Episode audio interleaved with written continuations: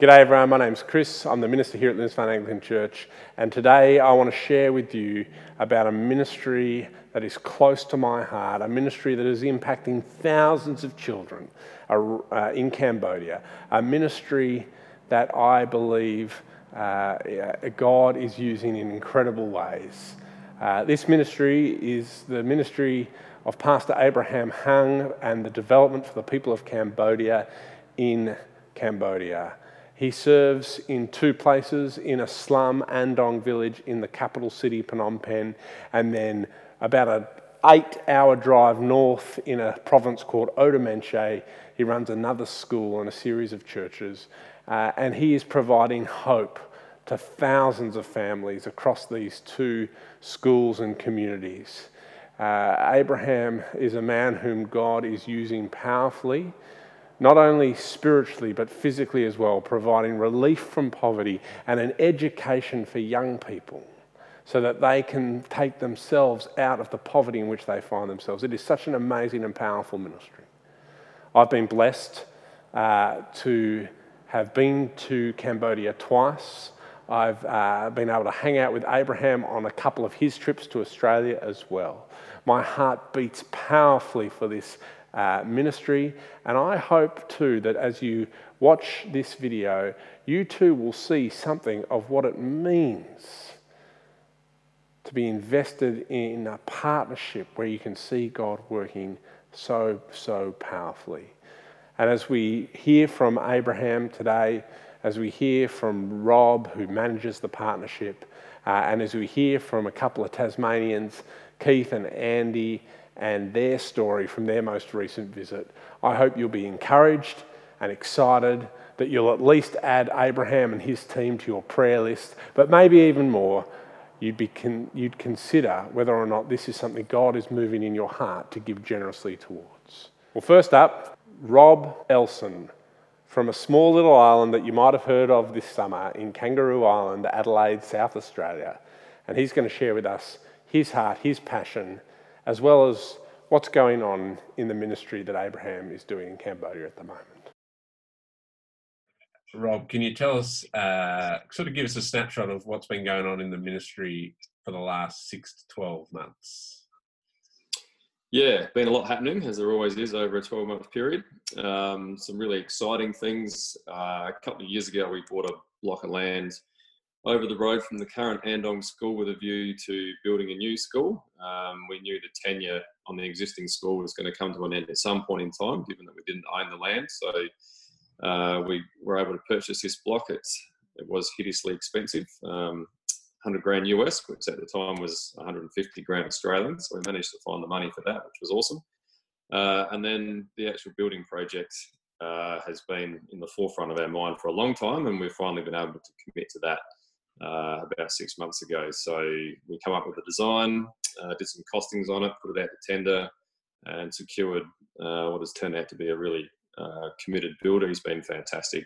Um, done a really good job to this point in time. So uh, the budget was 175,000 US, which with the horrible exchange rate we've got at the moment worked out at a bit over 300 grand Australian with some extra little things along the way that always happen when you embark on a building project. So yeah, we're nearing the end of that now, which is really good. Uh, we've only got uh, probably about a, a, month and a half to go, and the school will be, be all finished, which will be terrific. Mm-hmm. Um, so, looking ahead to moving the kids into the new school uh, at the start of the, the new school year, which um, this year is going to be a little bit later than normal thanks to COVID 19. Um, so, we'll probably have the kids starting in the new school uh, first week in November. So, it's a very exciting time for them, for the, the village. It's uh, you know it's not just a school for them, as as you know, it's a real you know beacon of hope for a change in their prospects in the future. So um, the project did grind to a halt. The building project did grind to a halt back in March when uh, construction stopped in Cambodia, like a lot of other places, and the Aussie dollar took a real plummet as well, got down to about 55 cents. So uh, we just couldn't justify sending. It just made the you know the project cost unattainable at that time. So we did have to put the brakes on, which was um, a bit disheartening for the families that were enjoying hearing all the banging and crashing over the fence with the new school. Um, but uh, yeah, it all started up again last week. So yeah, they're all quite excited to see things finished and the kids will be in there soon. And yeah, it's a very impressive building. It'll um, hold them in good stead for a long time. So that's probably been the real highlight in the last sort of six to 12 months. But um, been lots of other real great stuff going on as well. Um, done some small building projects for a few families in Andong, some emergency building projects for families that are you know, really doing it tough, uh, tougher than, than most. Um, kids are all doing excellent at school. Um, a lot of our kids now are, are, going on to high school and university, and um, when you consider you know, where they've come from and the level of education in their homes, which for a lot of them is none, um, these kids are, are doing amazing. Um, we had one young fella called Pon Lu that you might have heard a bit about, uh, who comes from a very impoverished background up in OM, who uh, just took to his studies really well. Um, he had to walk two hours each way to our primary school in uh, in Oddar Meanchey, uh, barefooted, um, but just was really committed to his studies in primary school. Did really well at high school, uh, and in the final exams, and he was up against you know kids in private schools uh, in the cities. Uh, he ended up having the, the second highest score of any kid anywhere in the country, and earned himself a scholarship to go to university. He's now studying engineering and architecture. Um, got a, a personal invitation from the Prime Minister to meet him. You know, this this is a kid that just came from uh, a little hut, a little dirt floor hut out in the middle of OM, um, which is the middle of nowhere. Yeah. Absolute middle of nowhere. yeah, you know, up until a few years ago, there were still landmines there. You know, it's just just a remarkable story. This kid's gone from that to uh, you know going to university and you know, outscoring every kid in the country pretty much. Um, so that was a real a real uh, highlight in the last uh, last 12 months. So he did his final exams in September last year, um, and it was just such an encouragement for his uh, the villages in his area as well. Like to to see someone go through and have such success is really spurred on uh, everyone there. And although they have very little money, they managed to pass the hat around and, and raise enough money to buy him a little motorbike so he could ride to university each day as well. So just you know they're really proud of what he's done, and mm. um, it just shows that you know you, there is a pathway out of the poverty that you're stuck in. So um, there's been some amazing things happen. The, the little churches are, are, growing really well, uh, particularly in Oddar Meanchey. Um, little house churches are springing up everywhere. There's you know baptisms all the time, and um, a lot of that uh, is generated through the kids that go to school. You know, Abe is is showing the love of Christ to these kids, and the families are, um, you know, a lot more open to the gospel because of it. Uh, so yeah, no, there's been some some really good stuff happen in the last last 12 months, as it has been over the last you know, eight, nine, ten years. Mm. And so, how many kids in the two schools now are we? Uh, we've got over 1,100 in the two schools. Yeah, near enough to 550 at each one. So uh, we are kind of bursting out the seams, and there's uh, there is more demand from families that want to send their kids there, but we just don't have the room at the moment. Um, Andong School, with this new school building, we will have slightly more capacity than what we've currently got, so we can probably take on another maybe 40 or 50 kids, which would be good. Um, yeah, it's a big number. It's a, a, huge number of kids, and we also have what we call the OM House at Hope, um, which is a used to be a brothel, as you, you, probably know all about that one. But we've got uh, 60 high school kids living in that house as well um, that otherwise just wouldn't have access to high school. Uh, the high school in Oddar Meanchey is a long way from where most of the villagers live and a long way from where our primary school is.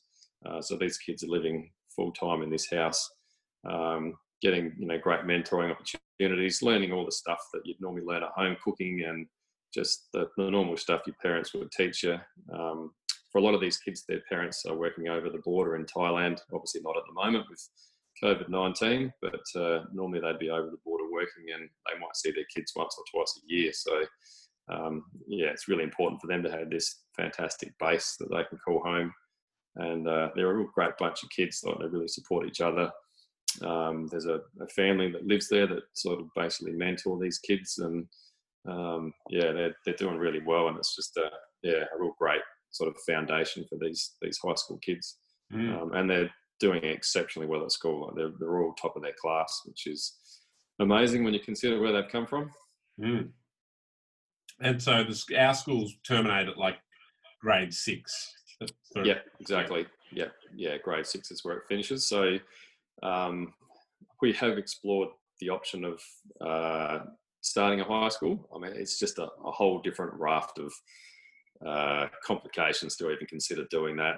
Apart from the fact we don't have room, um, but what we do do is provide really good mentoring to the high school kids, which is evident in how well they're doing when they pop out the other end.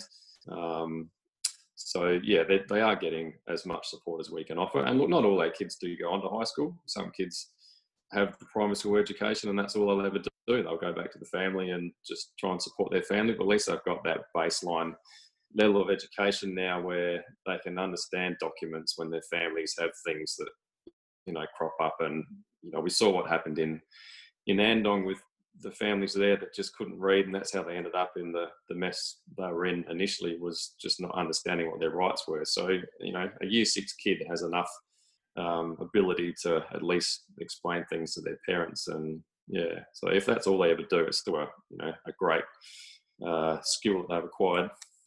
It's like, how have you gotten involved in this, and and why do you stay involved? Um, so the how is uh, it's actually a really nice story. So I went to Cambodia in 2009. There was a group of us here from Kangaroo Island that uh, decided we wanted to do an international volunteer program somewhere in the world. Um, Cambodia, you know, wasn't on the radar specifically for us. In fact, it's quite ironic. There was we narrowed it down to three countries. Um, we applied to Habitat for Humanity, and they gave us three countries. I there was one in Africa, I think. Uh, I reckon the other one was the Philippines or somewhere, and then one was Cambodia. And there was 15 of us that had to try and decide which one of these places we went to. So we ended up just having a you just rank the countries from you know best to worst. Uh, and ironically, I put Cambodia last. Um, I just didn't know anything about the place and didn't really want to go there. Anyway, I lost. Obviously, there was enough people that wanted to go to Cambodia, so we ended up going there. And um, uh, so the, the program was uh, we built a couple of houses for some families that were in a, a very different demographic to the families we're helping now. They uh, needed to have owned the land. They had to have a minimum income of two hundred and fifty dollars a month, I think. So they were not the not the sort of type of families that we're helping at the moment. They're a lot further up the food chain. Um, anyway, the middle weekend that uh, we visited, we had some extra money. We wanted to chip into something else, and uh, we had it in our minds that we'd go to an orphanage, and uh, that was sort of you know the thing a lot of people did in Cambodia back then.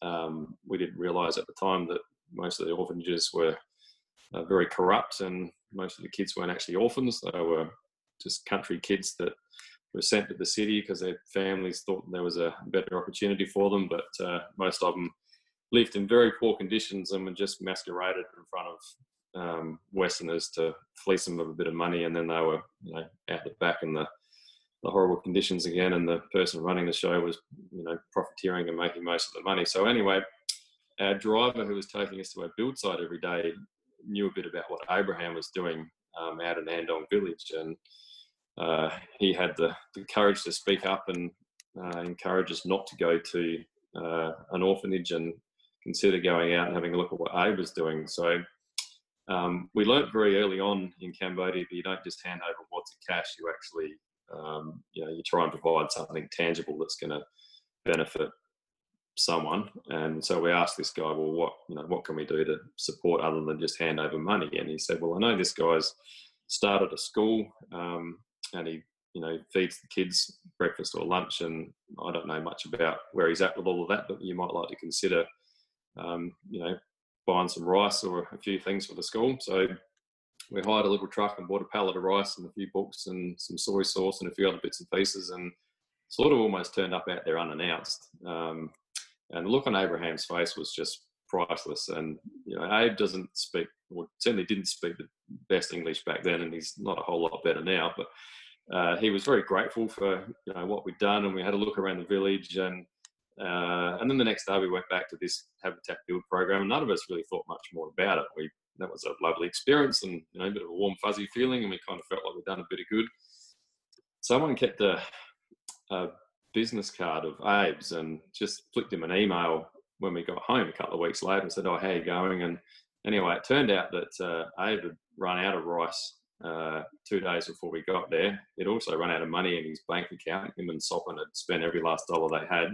And they knew for about four or five weeks that they were coming to this point where they were going to run out of rice, run out of money.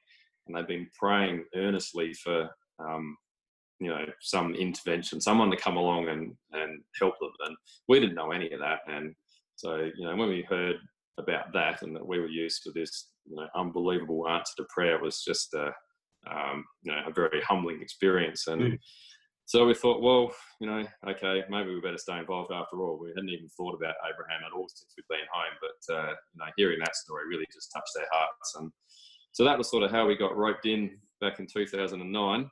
Um, and initially, our support was quite minimal. I think we were just helping out with a couple of teachers. I think our annual contribution was, oh, you know, something in the order of maybe six, seven, eight thousand dollars, something like that, um, which is you know still a reasonable amount of money, but um, it was fairly modest. Whereas this year we're going to send three hundred and eighty thousand dollars to Cambodia. You know, it's just if someone had sat me down on that first day in dusty old Andong and said, you know, this is what's going to happen over the next 10 years, I would have just laughed in their face. It just didn't seem possible. And um, even now, you know, what's happened this year, two years ago, just didn't seem possible either. So, you know, God has been an amazing provider in all of this and, and mm. very gracious, and it's been a, an incredible ride.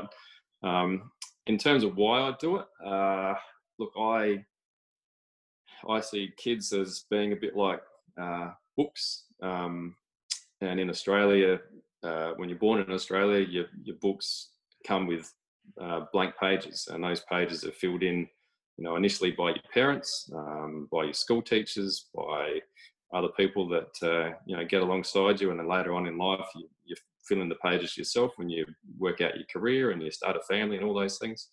Um, whereas in Cambodia, you know, a lot of the kids um, when they're born, the you know the pages are pretty much filled out already. So uh, for Andong and OM kids, if there wasn't a school, you know the pages would be just terrible oppression and exploitation, and you know just they don't have much uh, opportunity to fill in those pages. Whereas now they have these schools and they're getting an education, and uh, you know those those filled in pages are being torn out and being replaced with blank ones that these kids can now fill in. So um, to be a part of that is you know very rewarding, and um, that's pretty much why I do it is just to give those opportunities to those kids that you know they deserve it just like any other kid does here. So that's the the driving passion for me. Mm. Yeah, and uh, obviously you've been like a lot of that money that you're sending this year is for the for the building of this school and the and getting all that sorted out. Um, but like there's a lot of ongoing day to day running costs because it's all free education and food for these kids who may not eat be able to eat well at home. So um, I guess like you know what what does it cost Abraham to run these schools? Like uh, uh, especially like aside from when he's trying to build one, which you've already said costs what five hundred and fifty thousand Australian dollars or something. I think. Uh, yeah, three three hundred and twenty for the school. Yeah, yeah plus the land. Yeah, plus the land, 150 for the land as well. Yeah, yeah. yep. Um, look, we, we never ever, uh, you know, meet. We have a budget every year that we set out that we, uh, you know, try and achieve if we can, and we never quite sort of get there. There's a lot of gaps in what we're doing, but uh, what we are doing is is costing, well, in Australian dollars, it's around about 150 grand a year to run these two schools. Um, it's not just the two schools. You know, we also support the running of the OM house as well, which you know is not cheap to keep that going for all those kids there. So the, the total project is about 150 grand Australian a year. Um, the Australian dollar hasn't helped us. You know, when we first started in this project or being involved in Abe's projects, the Aussie dollar was up around a dollar ten US, whereas you know, now it's almost costing us double what it was back then mm. to uh, you know to achieve the same thing. So uh, yeah, and when you think about 1,100 kids in the schools and then 70 kids in the the OM House of Hope, you know, it is run on a shoestring budget really for mm. that number of kids being supported. Uh, and there's other stuff going on as well. We we uh, run a little truck between the OM village and the high school for the kids that don't live in the OM house as well. And there's other transport needs and there's health needs. And um, we do have a little bit of direct family support for some families that are really struggling. And um, so it's a very comprehensive, um, you know, project, quite complex. Yeah. I think uh, a friend of mine calls it uh, holistic. Uh, Mm. It's uh, it's it's looking after the whole whole person, not you know physically, spiritually. Uh, Yeah.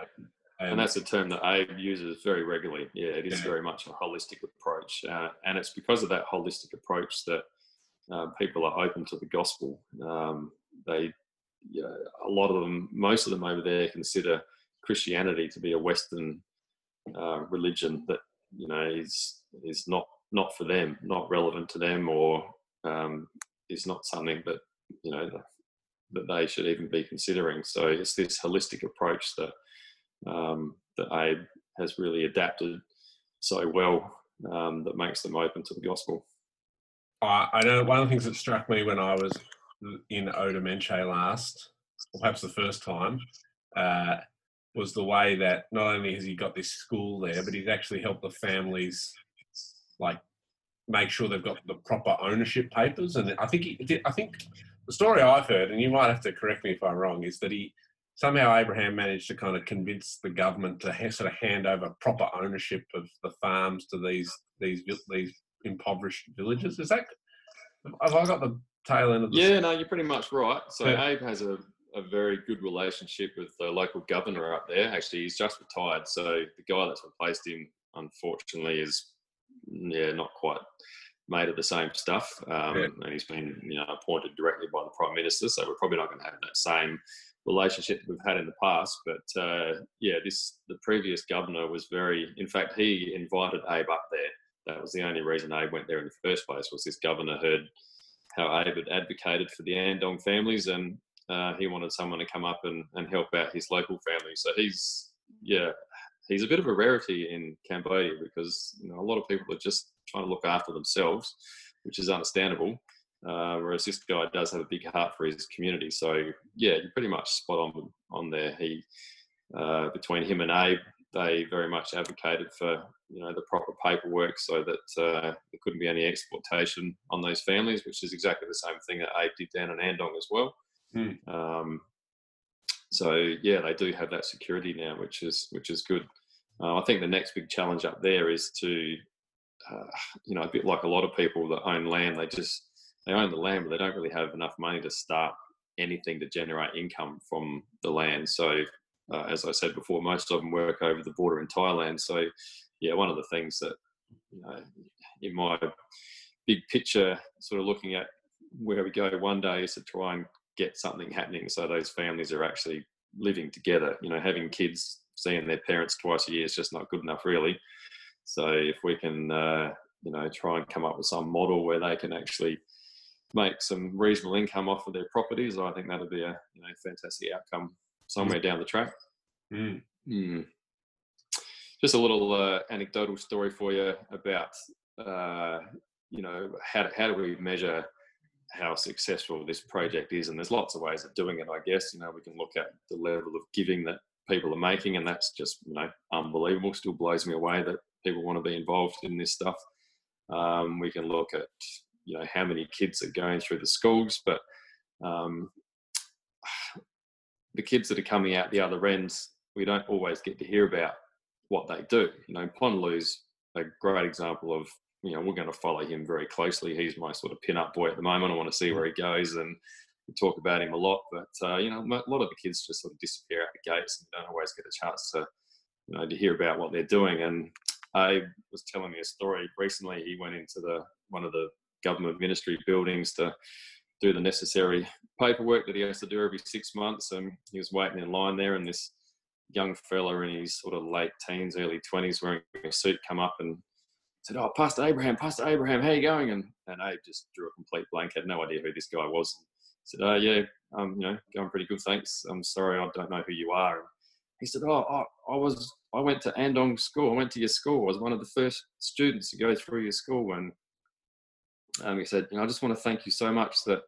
Um, you know, because of that education, I was able to go to high school and um, I did really well at high school. And now I've got an excellent um, job in the government and I'm earning, you know, a really good wage. And none of that would have happened if you hadn't uh, had your school. And um, it was just a, it was a great moment for Abe because he never enjoys going to these government ministry buildings and filling out this paperwork because he feels like you, know, you get no support from them, but they make you jump through so many hoops. So um, it was just a you know great experience for him to actually have this kid come up and say, you know, this is this is what's happened in my life thanks to you. And there'd be hundreds of other kids out there. When we were there on our last trip, we bumped into a guy that uh, ended up becoming a, a, policeman, which you know, would never happen for an Andong kid otherwise. And another one started a, a little business that was doing really well. And so there's just these little, you know, stories everywhere if you go digging, um, which is, you know, fantastic.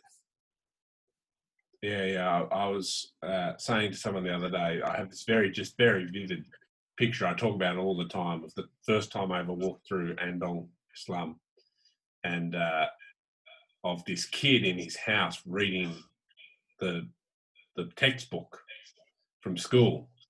Uh, mm. and just I just I just find it such a vivid picture of everything that Abe's doing with the um the, these kids in poverty. Like, you know, I'm thinking, man, if I lived here, I'd be like trying to work out how to survive till tonight and then start again tomorrow. Like, and and yeah. you, you've got you're sitting here reading a book, like, because you know where your education can get you.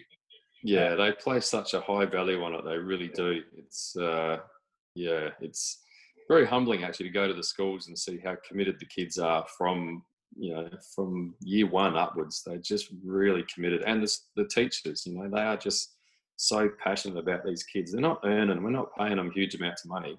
Um, they're just really passionate about mm. these kids. So, yeah, and Abe's such a great leader. He just brings out the best in people. Um, yeah, it is remarkable. And, you know, we need to give credit to Sopan as well. She's a you know, really supportive and um, you know, very heavily invested in what they do. They're just a, an awesome team. Mm. Um, we've talked a little bit about uh, the relationship Abe had with the governor in uh, OM, uh, recently retired governor. Um, I know though as well, uh, you, have sort of hinted at it in his paperwork, but sometimes his relationship with the government is sort of life threatening, I, I, think, over the journey. Um, yeah, absolutely. Um, the governor in Andong Village uh, is now in jail um, actually put a hit out on Abe a few years ago. So the land right laws in Cambodia, um, as a result of the Khmer Rouge days, basically, and still stands today, is if you occupy a parcel of land for more than five years and no one can um, come up with any evidence that they actually own that piece of land, you, you're legally entitled to that that parcel of land and you can get a document that says you are. So when these families were evicted out to Andong Village in 2006, um, and no one wanted to be there because it was just a dirty old swamp back then. Um, but you know, Phnom Penh's finally caught up with Andong Village, and there's a lot of development around, and it's actually quite sought after land now. It's, it's uh, you know a bit of an emerging area.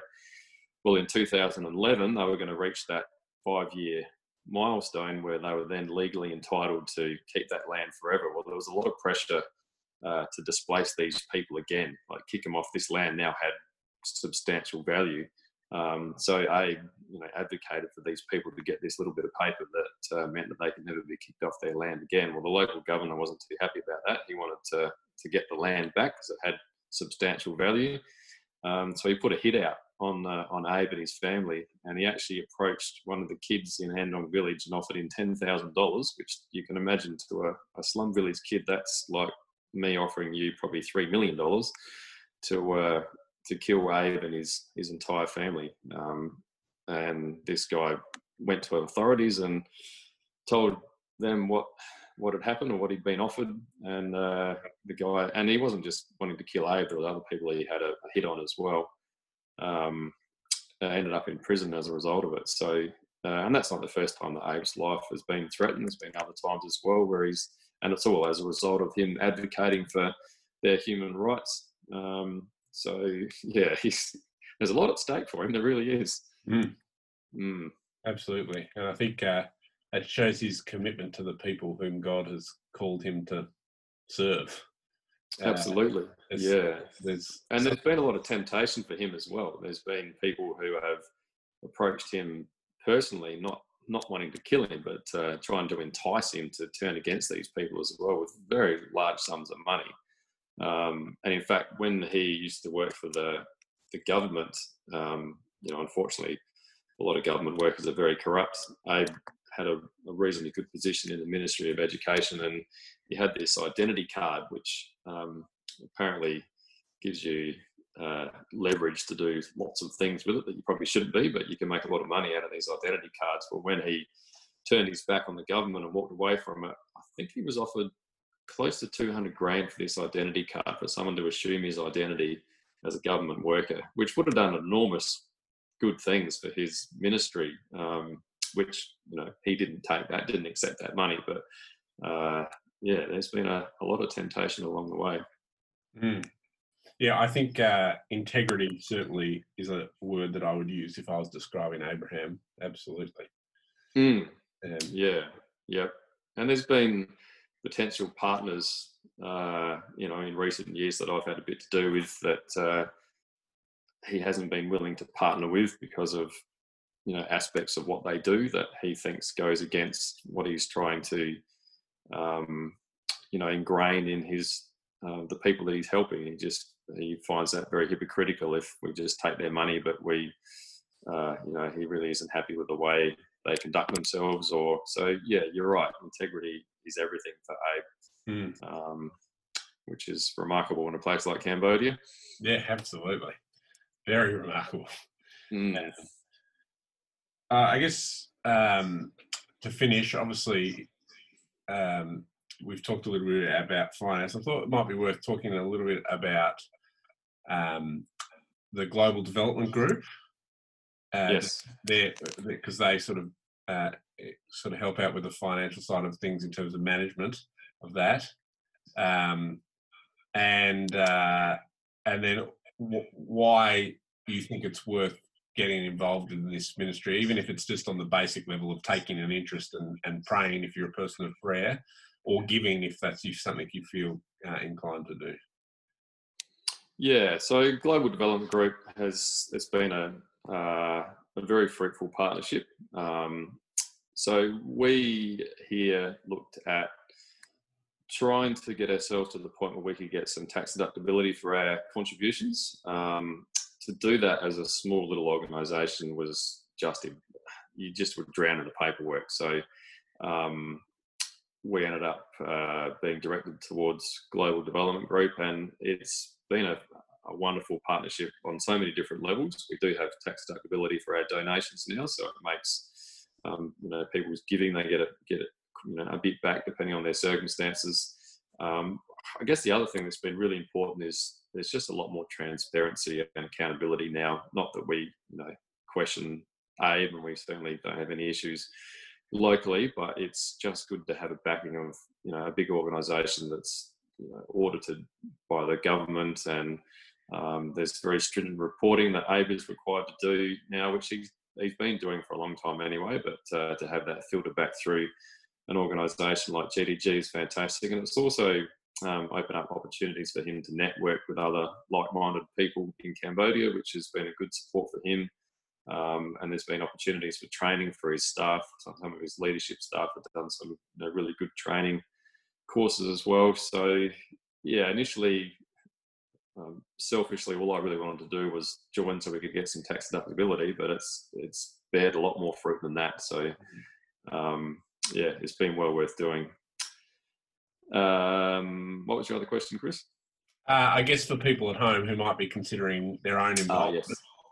um, yeah, Yeah, yeah. So, if you are thinking about being involved in this, uh, look, I would encourage you to prayerfully consider it. It's it's an amazing program. What Abe is able to achieve over there with with very little. Um, the benefits or the people that benefit from this, it's it's incredible thing that we can run two schools with 1,100 kids. Uh, you know, a high school house of hope for these kids that uh, otherwise are a long time away from their families. Um, and just the growth of the church there. Like we're a little church here on Kangaroo Island that uh, you know we're going through a fair bit at the moment, but we get a great deal of encouragement out of the growth that Abe's having in his church there. It's it's just quite remarkable how hungry these people are, and uh, and it happens through the kids. You know, it's the it's the holistic approach that Abe has to his ministry, um, the help for the kids and the family see that, and they just don't understand why someone would want to do that, and they also don't understand why. Uh, people like us would come over there and want to build houses for them, or you know, get horribly dirty and muddy in the slums, and they, it's just it's not the way Cambodians do things. They look after their own family, but that's about as as wide as the sphere gets. So, um, look, it's a it's a wonderful program. Abe is just one of the most amazing people I've ever met. He's so committed. Um, there's been times where we've tried to help him out specifically or his family, and I know the money has just gone back into the project. He just gives so much of himself and um, so much of the finances. So uh, yeah, you won't find anyone that's more committed to a community than what Abe and Sopan are to uh, the villages in Andong and OM. Um, yeah, it's uh, it's been an amazing journey thus far, and I, I can't wait to see where we go in the next ten years. Yeah, absolutely. It's exciting, isn't it? Certainly is. Yeah. So exciting that I even changed jobs and still can't get it out of my heart. yeah, and look, we appreciate your support too, Chris. Your your church down there. Um, you uh, you know you contributed some money recently, which uh, without that we wouldn't have got across the line with the school either. So yeah, thank you for for being involved in that and staying involved and advocating for Abe. And uh, hopefully we can get over there again and see him soon and, and get him back here again as well. Who knows when that'll happen? But uh, yeah, as soon as it can, it, it will be happening. Yeah, absolutely. I look mm. forward. I look forward to my next trip. Been yeah, too, been too long. I don't know how long. Well, to try and try and go together yeah. one time. That'd be good. Yeah, yeah absolutely. Mm. Thanks so much, Rob. Uh, I'm sure uh, you uh, at home found that just as informative and helpful and inspiring as I did. We're going to hear now from Abraham himself uh, uh, about what he's up to and the challenges he's facing, as well as what God has been doing through his ministry. How are things in Cambodia? Cambodia still situation uh, COVID-19 uh, not yet to people can go to meet uh, a lot of amount people still yeah. small small people can meet uh, example like we go to put in a church only like maybe 10 people so we can uh, use uh, many, uh, many uh, a lot of group to uh, to worship because we can't use uh, online. Yeah, yes. Yeah, yeah. And so I'm busy with uh, teaching children their home, small group, small group uh, every day. Yeah. Yeah. So can so you are your schools closed? Uh, the school uh, not open for school building, but we could pick them their home like uh, yeah. uh, 10 children or 8 yes. children to a small, small. Uh, because we need to uh, finish a program in the school. We open again in uh, November. We can start new year. Uh, we need all the children pass the class. Yeah, yeah. Yeah, okay. Yeah. How are the churches going? lots of people becoming Christians lately, or uh, has there been lots of? I think we have uh, some. Uh, uh, no, but now we have uh, some new believer in uh, OM. Yeah. So now I'm uh, busy busy with uh, follow up a new believer. I said I like uh, the some some of them uh, husband or teacher in uh, OM school, but uh, uh, the teacher in our school they pray and maybe six or seven years we need the husband of them to believe in Christ. So just uh, like a last month, uh, they desire to believe in Christ. So teacher they so happy and they have testimony and big cry So uh, uh, because their husband now believe in Christ. So I need to follow up them. Yes. Uh, every week. now, I Yeah. uh, every week we need to follow up. them. Yeah, oh, that's good. What a great answer to prayer. What would you like to say to people here in Australia who support you? Yeah. Yeah, I uh, would like to say uh, thank you so much. Yeah, we see now Ministry Cambodia, we call like transforming uh, Cambodian people for Christ. Uh, hard. Uh, now we see a lot of happen. I want to like to share. Now we see some uh, some children in Andong and OM now. Some they finish, they become a teacher, and some they finish uh, graduate. Some uh, they go to high school and university, but some they become a police policeman, and uh, we see the fruit of the but especially their hearts dear to love Jesus and follow Jesus. It's a, it's a, I'm so happy to see their life. And I would like to say thank you so much uh, because because of you in uh, support us, uh, support us now to see a big change for uh, for Cambodia, for Cambodia transform people to for Christ. So I would like to say thank you, thank you so much, so much because this is like we call like a body of Christ. You and me, we are body of Christ. We work together for Cambodia. So thank you so much, uh, all of you. Uh, yeah, because your support now happen and see a lot of uh, happen for Cambodia for, for the gospel for change Cambodia to yeah, for Christ. Thank you so much and and thank you for uh, uh, for Chris. Uh, you always you always you are thinking about me and Ministry Cambodia. But one day I uh, I would like to request you to come train our leader Cambodia. Now we need to a leader to respond a lot of uh, our work for Cambodia. So we start a main place. So a leader. So very important. I need you. I really need you come to help me to train our leader Cambodia. really, Yeah. really need you. I look forward to coming. I can't wait to come you. back. God bless you all. God Yeah. bless you all. Yeah. Thank you, Abraham. Wow, isn't that great? Just hearing from Abraham and uh, his powerful story. Next up, uh, I invited a couple of my mates, Andy and Keith, uh, around to do an interview to talk about their most recent trip to Cambodia and how that had impacted them. So, guys, tell me about your uh, most recent trip to Cambodia. It was fantastic. It was. Um, we went in December of last year, uh, just for 12 days. And it was just Keith and myself. Yep. And yeah, we went to uh, Andong and we went to Oddar Meanchey, the place where Abraham has, has his two schools. And yeah, we uh, got to just be a part of what he was doing for those two weeks. We um, got involved with his Christmas services. We played a lot of soccer. Talking Uh, cricket. Yeah, So, yeah, bit good. of cricket.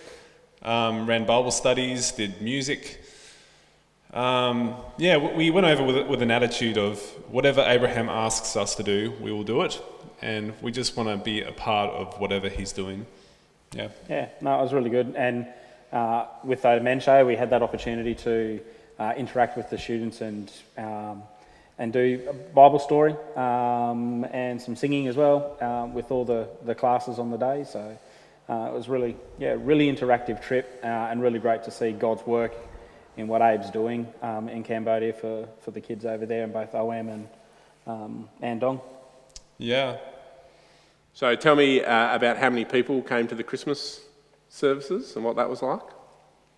Um, the first service that we had in Andong um, was actually um, a little bit smaller than the OM service, but there was a s there was still, I don't know, there was a couple of hundred kids there, and they all had I, lunch. I feel like there was like 500 500, kids. yeah, wow. yeah. My memory's gone. They just packed them all into such a small space. Yeah, This is pre COVID days, obviously. pre-COVID, no, no, no social distancing. Square 20 centimeters. Yeah, um, and it was really it was amazing. They you know put on a on a play and um, you know did a bit of uh, preaching and uh, music as well. Um, and then the Oddar Meanchey Christmas um, was very much a Christmas spectacular. It was huge. there was about a thousand, Thousand. people Yeah. that, that came along. Wow. and the whole community gets involved. There's uh, there's lots of um, bright colours, lots of uh, marquees, and yeah, there was a lot of um, a lot of dancing, a lot of celebration, a lot of food, and again we were asked to uh, to speak and, Yep. and to and to sing, and yeah, I, think with these with these Christmas parties, it, becomes a very evangelical event, and not like there's an altar call at the end of the celebrations, but um, hearing it from Abraham, there's a lot of questions that get, that get asked um, afterwards. There, there are a lot of people who come to Christ as a result of these these gatherings, and yeah, Abraham has like no fear in just sharing the gospel how it is, and um, and yeah, everyone is is very receptive and, and keen to hear. Yeah, they definitely were, and they were they were keen to talk to us as well. So yeah, you'd be sort of standing around and talking to a few people, and then there's you know a group of them all just hanging on your word, even though the English uh, Khmer language barrier was there. It was still just to see their faces and um, and they're just wanting to hear and, and learn. Uh, it was a great opportunity to to you know, teach them about God. Um, um, yeah, it was amazing, like full on amazing. Um, were there any like? Are there any particular individuals um, whose stories you heard or who you met there who really sort of have stuck with you? One for me was in OM, and it was actually one of the the teacher's husband, and she was a Christian, and he was very um, standoffish, very like wasn't against her being a Christian and acknowledging Jesus, but he was very um, non-committal, um, and it was really quite um, a privilege to be there and during our interactions, etc. Um, in OM with the school, he was there listening, um, and he went up to Abe at the end and, and sort of said, I, "I just feel over this time that there's been this, you know, this this draw, and um, he wanted to give his life to Christ." Um, so for us to be there was just an, a, an amazing experience and a privilege to sort of to sort of see God working in that way. So for me, that was a that was a really big thing. Yeah, absolutely. Um, yeah, I, I don't have like a like a story per se, but one of the, most impacting things, like I felt, was on on the last day that we were there. We um, shared communion with the uh, the students and the, and the youth that that lived at, the church in um, Oddar Meanchey, and there were about like 50, 50 students, and yeah, Keith and I were, were asked to, to pray for, for all of them. And, and what they do is they, they put out their hands like this, and you go around and you put your hands on their hands and you say a little prayer and you move around the circle. And it, it felt a bit funny to do that, but it was really, um, it was just a really like special time, and uh, a time where we both got to share about um, uh, the gospel and and share communion with them. And yeah, it was just that real, um, it was just really like well received, really appreciated, and yeah, I think, as Andy said, we went there with the ex- no expectations almost. It was God's got a plan, and we're going to do what Abe needs us to do. Um, so to be put in that position of a, um, a, a, a prayer circle, it's not a cultural thing that we would do. So to, to it was out of our comfort zone totally, um, but it was again just a uh, an amazing experience to to sort of to be involved in it. I guess yeah, it was really cool. Uh, for both of you, this has b- been your second trip, I believe. Yep. Keith's first one being like we reckon about 12 years ago. It's a while ago. And Andy's about three, four, five years ago. yeah, whatever it was. Yeah. Um, so for both of you, you've had a significant time investment, uh, significant financial investment, uh, like in paying for yourselves to go over there, and no doubt in supporting the ministry when you're not there. Um, why? Why are you so invested in this ministry? Um, I, I guess why I'm so passionate about it is I really believe in, in Abraham and, and what he's doing over there.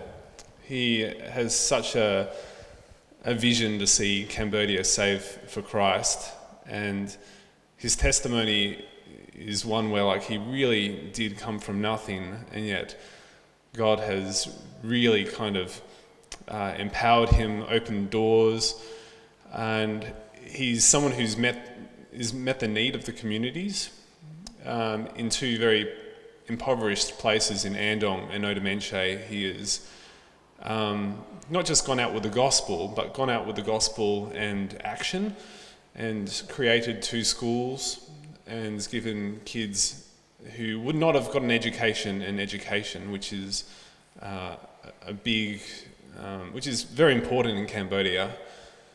Um, yeah, and it, he's planted a lot of churches. There's just a real fruitfulness to his ministry.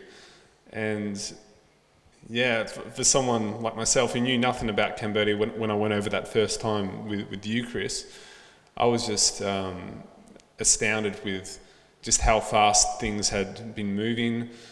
Um, and when you see him in action, you, you just want to be a, a part of what he's doing. And yeah, that's why we went a second time. Mm. What about you, Keith? Um, look, I mean, I went over with the very first trip, so we um, we knew of Abe at that stage. He didn't have OM, um, so he had the Andong sort of village um, church, which was very, very basic and thatched, sort of you know shade area and um, very simple accommodation for him and Sopin, his wife, um, at the back of a, a shanty town, Andong village. But to see his enthusiasm and uh, in how Christ can transform lives, um, and as Andy said, with the whole, he had not a lot to begin with to invest all his love in Jesus and trusting in Jesus and seeing the, the fruit from, from that. Um, it was just uh, it was hard to keep up with him. He just the the, the go that he had, um, and then f- from that he's got the respect of the community and from others around, um, which has just made the the spreading of the gospel um, across different areas. So he's got the schools, but um, which is teaching the kids the vital education to get employment. Um, but he has the opportunity to spread the gospel there. But he's also got a um, you know, a, a cattle sort of farm that he's, he's trying to get off the ground to help um, sustain a lot of um, the wages, etc., because it costs a lot of money to, to get these teachers to do um, this amazing work. Um, so, yeah, he's been fortunate enough to be able to then talk to different people that aren't part of that school community but are part of a different community altogether in, in Oddar Meanchey. So, um, just the power of Jesus working through Abe, then through others, um, why wouldn't you want to want to be involved? Mm-hmm. It's been great. I'm uh, struck in my own reflections. Uh, at the moment, our church is going through the book of Romans, and in Romans chapter 1, Paul says uh, that he's not ashamed of the gospel, for it is the power of God that brings salvation to all who believe.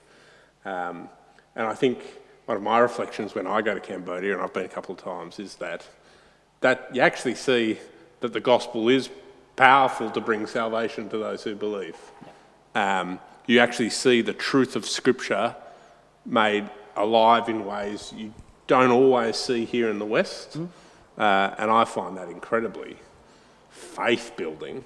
So that when I'm in a place like Lindisfarne, kicking around trying to do my thing, and maybe doubting the power of the gospel, I remember that actually, freaking heck, it's it's it's real powerful. powerful. Yeah, yeah, yeah, like it's doing some big stuff over there. So that's one of my, you know. It's very humbling. Absolutely. Very humbling yeah. to see what these communities. I won't say kids because the kids have nothing, but um, except really Abe and then the the love of Jesus um, to to you know what they um, have the opportunity to have, um, and the joy and the smiles and the laughter, um, all of that which they may never got because of um, uh, Abe, they now have. So yeah, it's very humbling to realise how lucky we are here in the Western world in sunny, cold Hobart um, to what the, the guys over in Andong and OM have. Absolutely.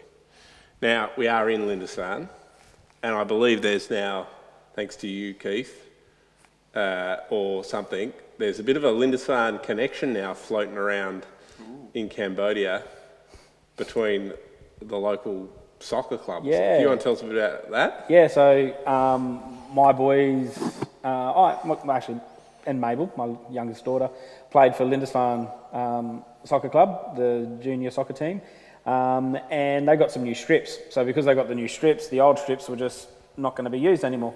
Um, I I was on the committee and I put my two cents in and said what Andy and I were doing um, just gone, uh, heading to Cambodia, and they love soccer. Soccer is their number one sport. Um, so can we take some, um, some of the strips? So thank you to the Lindisfarne Soccer Club. They obviously donated. I can't remember. 30, About 30, yeah. 30, 30 full strips, shorts and shirts. Um, and, you know, they were big enough that even Andy, I could definitely not fit one, but Andy could fit into uh, uh, to one of the tops. And, you know, we, we handed them out, and it was really quite surreal to be in Andong, Phnom Penh, Cambodia, and seeing the, the two-tone blue of Lindisfarne Soccer Club running around and, and kicking a soccer ball and, you know, nearly dying because of heat exhaustion and what have you. But yeah, it was it was really cool. So um, yeah, so there's a little bit of Lindisfarne now over there in Cambodia with Yeah, these uh, these kids running around playing soccer. Excellent. Okay, guys, thanks for your time today. It's been great. Uh, one more question before you go. For those uh, watching at home, why should they get involved, either prayerfully or financially, in supporting the work of Abraham and the development for the people of Cambodia? I think you should get involved because Abraham and DPC are, are bringing hope to the hopeless. They're bringing the gospel message to a, a country that's, that's ripe for hearing it. And I think, in terms of money, from what Keith and I have seen, a, little goes a long way. Um, like $20 over here might buy you lunch, but $20 over there, like you can buy a guitar, you can buy, you know, exercise books, you can, you can buy Bibles. It's, um, yeah, it's pretty incredible to see. And I think for, for us, like we, you put your money to things that you like. You might, you might have hobbies that you put your money towards. Um, I'd say make your hobby seeing Cambodia be saved for, for Jesus and yeah, give some money to that. Yeah, and I think yeah, prayer is is a, you know uh, a thing that's accessible to all of us. So it doesn't matter where you are, you can be praying for Cambodia, um, and you know praying for Abe specifically, or as you go on this journey with Abe, um, uh, you'll get to know people, and you might then be able to pray for the individual that you get to know. Um, and as Andy said, the, the finance side of things, um, it might be difficult with the current situation and the amount of available funds, etc. But you know, five dollars know, buys you a, a really good coffee from a, a really good you know barista. Um, but you would be able to sort of put you know twenty dollars aside a week, and that will go an, um, a ridiculously amount of long way over there. Um, you know, giving to the GDG um, fund, and it's secure and it's it's it's used wisely. Um, it's you know, it's just a an invaluable um, opportunity to sort of see Jesus uh, in the lives of the guys uh, and girls in Cambodia. It's yeah, it's really really important, um, and it's been a privilege to, to travel over there to, twice now for myself and for for these guys. Um, so you know. It, uh, makes these mission trips, even though they're a short-term one, um, an amazing experience from a personal point of view as well. You really get to learn a lot about yourself when you're over there, um, visiting these these sort of you know um, communities, and and takes you out of your comfort zone a lot. So yeah, definitely jump on board. And uh, just to add to what these guys have said, I can uh, very vividly remember on my first ever trip to Cambodia. I was in the Andong village slum uh, in Phnom Penh. Uh, and we were walking through, uh, having just been to the school, and I, I, vividly remember walking down this street thinking, this is one of the most disgusting places in the world I've ever been, uh, and looking into this house, if that's what you call it, but that's where people live, so it, it qualifies. Um, and there was a kid on a, on a piece of wood reading a book because he knew that education was his road out of poverty. Uh, and it has stuck with me ever since uh, that uh, Abraham is providing this free education to these people in the most deepest of darkest of circumstances and giving them uh, not just spiritual hope, but actual physical hope of being able to get out of the slum and to provide for their families. Uh, and they knew the value of what they were being given uh, because they were even uh, in the middle, you know, when everything around them said survive, they were setting aside time to learn because they knew that that would give them a better future. And that's the kind of values that Abraham instills in his students, and he's got over a thousand of them. And that's the kind of investment that you're going to make in the lives of young people if you invest today. Wasn't it great to hear from Rob, from Abraham himself, and from Keith and Andy? And uh, I hope that you have captured their, the passion. I'll be honest with you, when I first met Abraham on one of his visits to Australia, I wasn't that moved. Uh, but through circumstance, I ended up finding myself in Cambodia managing the partnership for my former church. There, God changed my heart and my life as I saw firsthand the impact that the dollars that our church had raised was having on the lives of people. Children being raised out of poverty, schools providing free education for those who have been left behind by, this, by the, their own society. A, a, a society being transformed by the power of the gospel. Lives being changed as they encounter Jesus Christ. Abraham works by providing education for poor students. That is a lot of his work, and that work can be supported tax deductibly through the Global Development Group. And the details for that are in the description uh, or the comments below. Please pray for Abraham, give generously, and support the work of bringing hope to the hopeless. God bless.